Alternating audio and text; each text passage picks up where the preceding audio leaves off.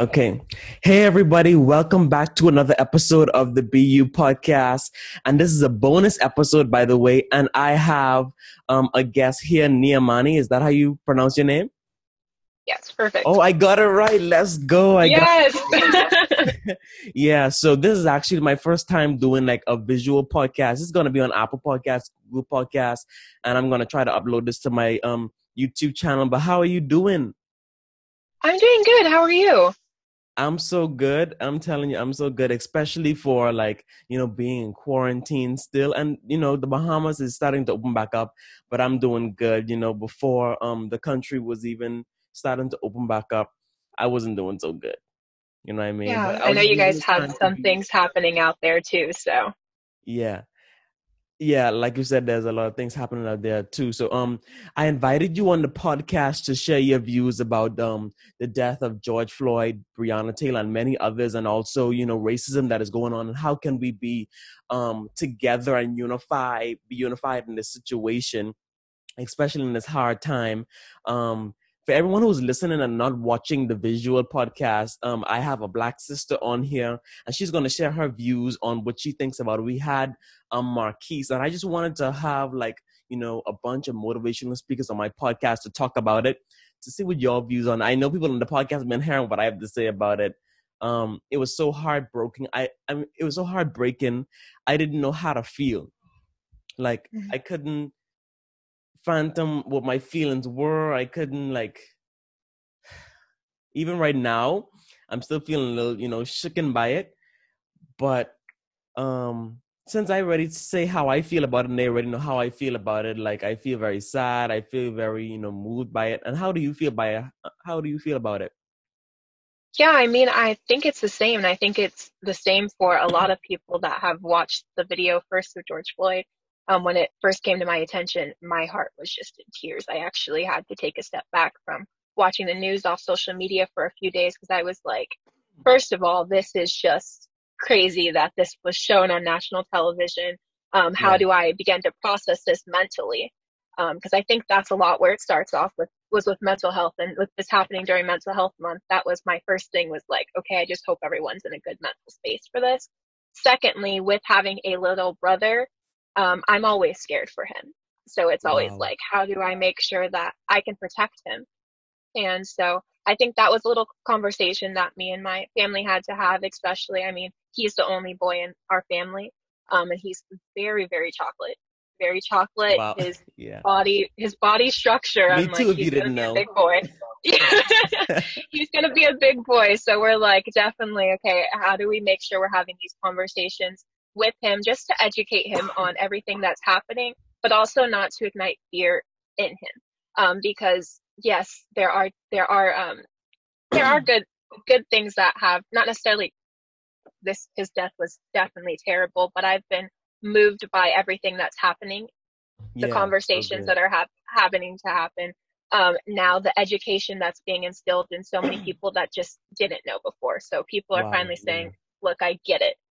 Mm-hmm. I get it. I finally understand what was being said. And so that has definitely mm-hmm. moved me during this time, um, as well as the role that I play in it. Cause I think that's for longest, that was like, what, what can I do? Yeah. Wow. That is so good. You said a lot in like one bunch, but you know, racism has been something that, um, we have been dealing with for so many years. And the fact that it's still going on is crazy to me. I, I just want to say that the fact that we still have racism is so crazy to me. But um, I believe that when George Floyd died, we got so sick and tired of racism and we said enough is enough. So we finally came together um, in unity and we started to protest. Some some of yeah. us did it peacefully and some of us did it in our own unique way. But the, the main part of it is that it um, brought us together and it's getting us closer to justice. What I love so much. So I want to ask you, have you been to any protests? I personally haven't been to the protests. Um, yeah. One of the things for me was finding what my platform was in it. Was it through protests? Was it through social media? Um, as a teen founder of an educational organization, I saw that that was my platform to be able yeah. to educate people, to also create a platform, especially in low income and underserved communities for students to have access to education. That has always been my platform. That's something that I've fought for since the age of 13 and working with educational leaders, um, people that are in higher positions to be able to have authority and to, wow. to make this happen. So that is something that I've been working on in the background to, to try to make, make in light of this, um, to create that platform for students, especially high schoolers and middle schoolers that are having this conversation right now and are trying to adapt to to a world that I in a world and a conversation that I don't know if anyone was ready for, but fortunately, yeah. um, we're all being able to come to the table, and it's not even just a U.S. problem anymore. This is something that's got even bigger than that. There's yeah. thousands of people all across the world, which has inspired me so much even more. Wow, that is so good. So you've seen the protests online and everything. All right. So, you know, as a black sister who has a black brother, have your parents um, or grandparents gave the talk to you about when you're stopped by a cop what to do? Yeah, um, absolutely. We've definitely had that conversation.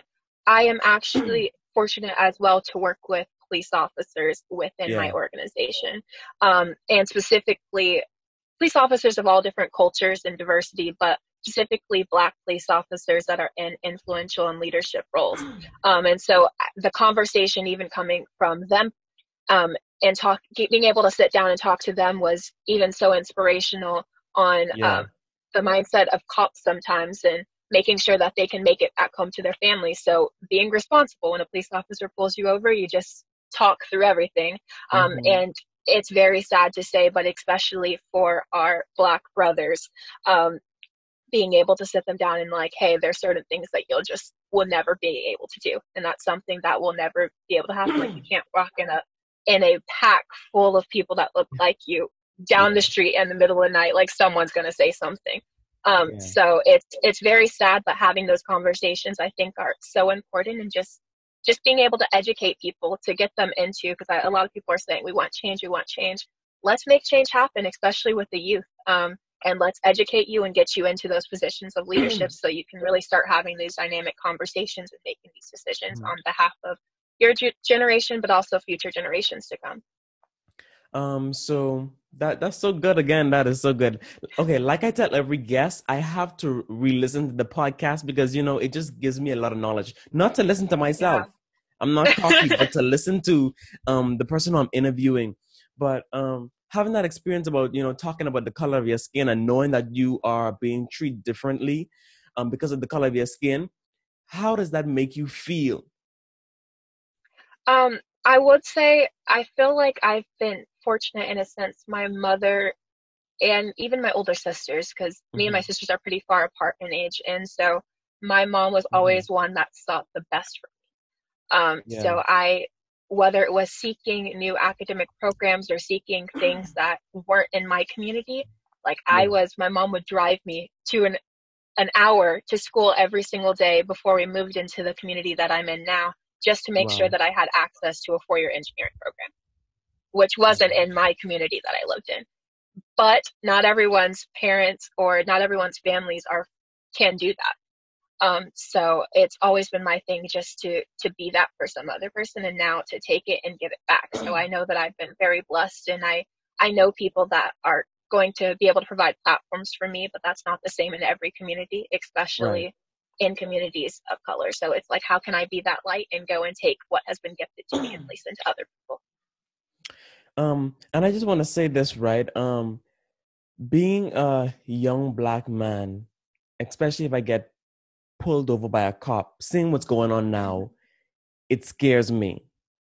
Yeah. Um, I live in the Bahamas, so we don't get pulled over by cops and get killed because you know the Bahamas is a predominantly black country.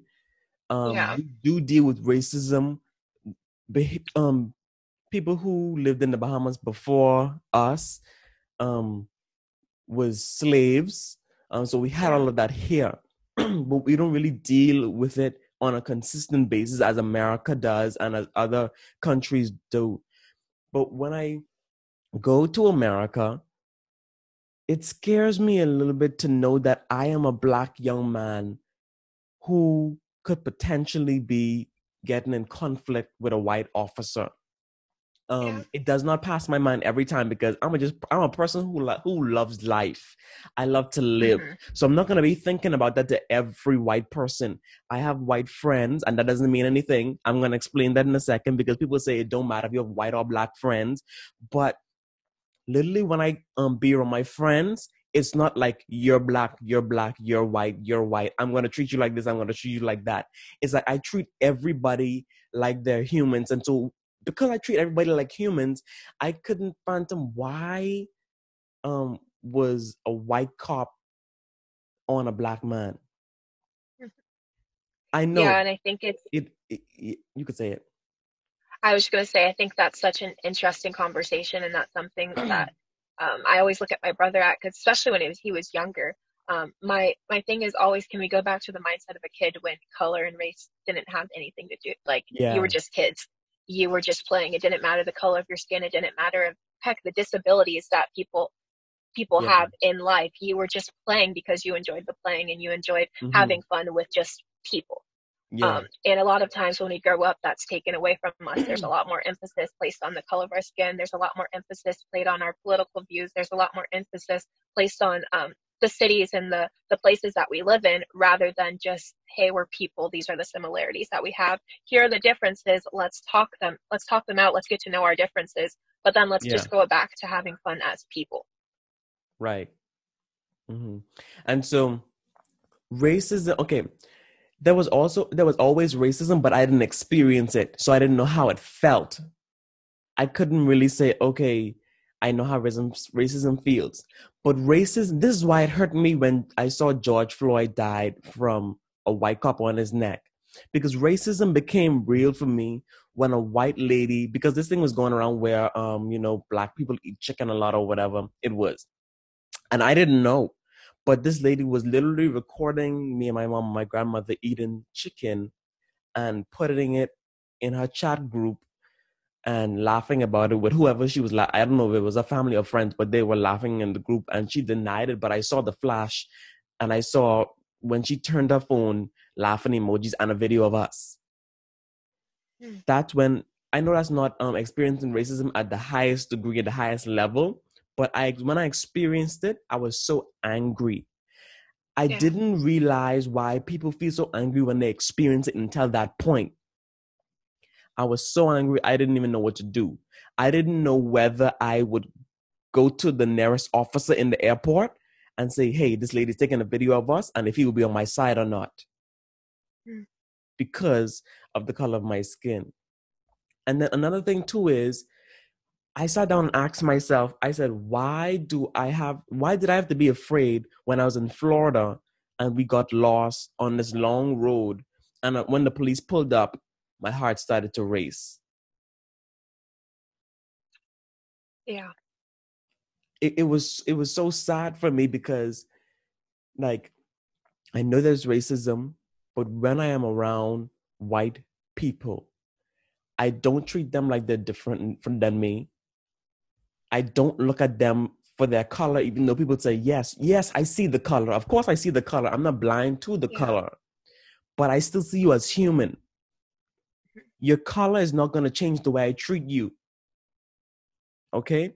Um, you didn't do, and, and this is for all, and I want to give you, I want to let you to s- say a message to the white folks as well. And I want to say a, a message to them as well. You didn't do it.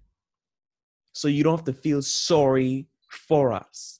We don't want you to feel sorry. We're not downing you. We're not saying that your life does not matter. But we're trying to say that no life matter until black black lives matter. If you're gonna say all lives matter, black lives matter as well. So we're trying Yeah. to emphasize Black Lives Matter because for years and years, we have not mattered. Also, you didn't do it, like I said. We don't want you to feel bad. We just want you to fight with us. We want you to unify with us so that there can be um, racial reconciliation taking place. I believe that we're making so much progress until we're uh, until this is actually going to be history. Yeah. what do you have to say about it? I I'm going to continue your thought because yes, I feel like we've seen more progress in the last 3 weeks to a month than yeah. I've seen ever in my life, which has been very inspiring to me. Um, I've seen a lot of younger generations, our age, to people that are um, in their early 20s, leading these, leading and advocating on behalf of other cultures and minorities, um, which has inspired me even even more. Um, there's something that is very powerful in the voice of the youth. There's something that creates change. Um, mm-hmm. And there's something about the conversations and having discussions like this that provokes provokes thought, but it provokes change in the doing of it. So I, um, my thing is always encouraging people to have these conversations, to not be afraid to have these conversations. I think it's it's so funny. I was sitting in my senior senior class um, whoa, it's been like a year now since I graduated high school. Um, but we were having lucky, this conversation. no, no, no.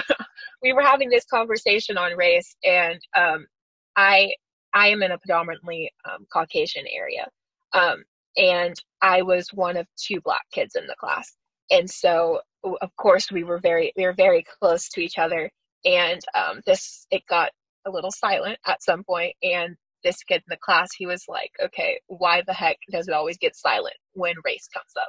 Like, why does this always have to be a conversation, right. conversation barrier, something that no one wants to talk to? And I think, and I'm hoping and praying that this does change now, um, especially mm-hmm. after all this is happening as kids go back into school, because there are still going to be people that feel hurt. One of the things that um, I've seen is a lot of people have so much to say that sometimes all the yelling and screaming, we're not hearing anything. We're not hearing yeah. what anyone wants to say. Um, and so with that, I'd always just say, take some time to listen to, to both sides, take some time to, to listen to the problems that are happening in today's society. And then, like you said, let's see how we can come together to unite and to, to create change because it's really going to take every single person to do it. And that's on any platform, whether that's you protesting, whether that's you promoting through social media, whether that's people in political offices to um, they're voting and doing their part in in places of leadership. For me, it's sitting on education forums. So each of us doing our part, that's what's going to essentially provoke change. Yeah, that is so true. And when you said that you were um, the only black person in, in your class with another black person, I could relate to that because when I um, moved to Indiana for my seventh grade, I believe, no, sixth grade, it was like a lot of white people, and I was the only black one. Um, and there were racist people there. And because I was so young, I and I didn't know what racism really was. Yeah. People were saying racist things to me, and I I didn't even understand. Like the thing about oh, I remember. Okay, and this is a funny story. I remember when these group of girls came and say, "Oh, you're so cute." They were older than me. Oh, you're so cute. I love your hair. All of that. And they're touching all over me. I was like, okay, I'm just a ladies' man. Okay. I didn't think of it like this was racism. Yeah. Now hearing people's stories and what they actually meant by that, it's like, yeah, I really wasn't a ladies' man. I was that was just racism, you know. And so, um, now being educated on it, is so awesome because I know how to move. Um, I know how to think about it. And also you said this. Um, well, I'm gonna say this, right? So we usually have our conversations about racism um separately. White people talk about racism with their people and black people talk about racism with their people. And the conversations are different in in, in, in different ethnicities household um the white people might say, um, when you go out there, girl, you better hold your purse tight. There's gonna be some black people out there. And us white people are gonna be like, okay, when you go out there, um, conduct yourself, calm down. If anybody says anything racist to you, don't react out of your feelings. When you get stopped by a cop, calm down, do what the cop says. But yeah. what about if we had um this racial conversation together i think it will be a better understanding and i love how i see a lot of black people teaching about teaching white people about our culture, about what to do, what not to do, what is annoying, what is not annoying. Because sometimes people have a background of racism. They don't know that they're racist, but they yeah, are. Sometimes people just don't know. They you just don't, don't know, know what you don't know. Yeah. And I think racism is just, you know, oh, um, well, they think because they like everyone, it's not racism.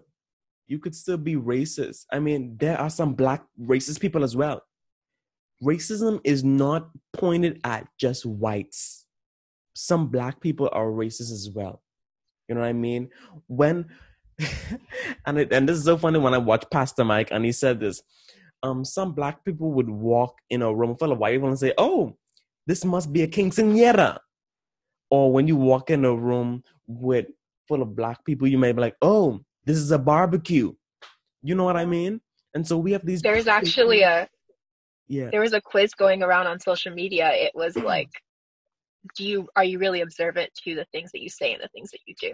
Um, especially wow. when you enter other when you enter um, into rooms full of people of different cultures. Yeah. Um, and I think sometimes we act not necessarily thinking about it. We just kind of act out of what our normal response would be, mm-hmm. um, which which in return creates something that we weren't thinking we weren't thinking or intending to do.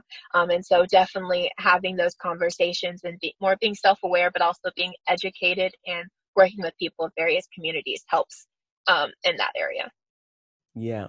So we have reached the end of this podcast. You give so much insight. Um, like I said, I have to listen to this podcast again. And sis, just thank you so much for coming on, girl, because you know. Thank you for having me. Yeah, these things are so hard to talk about. You have to, you know, be bold to talk about these things to know if you're actually saying the right thing.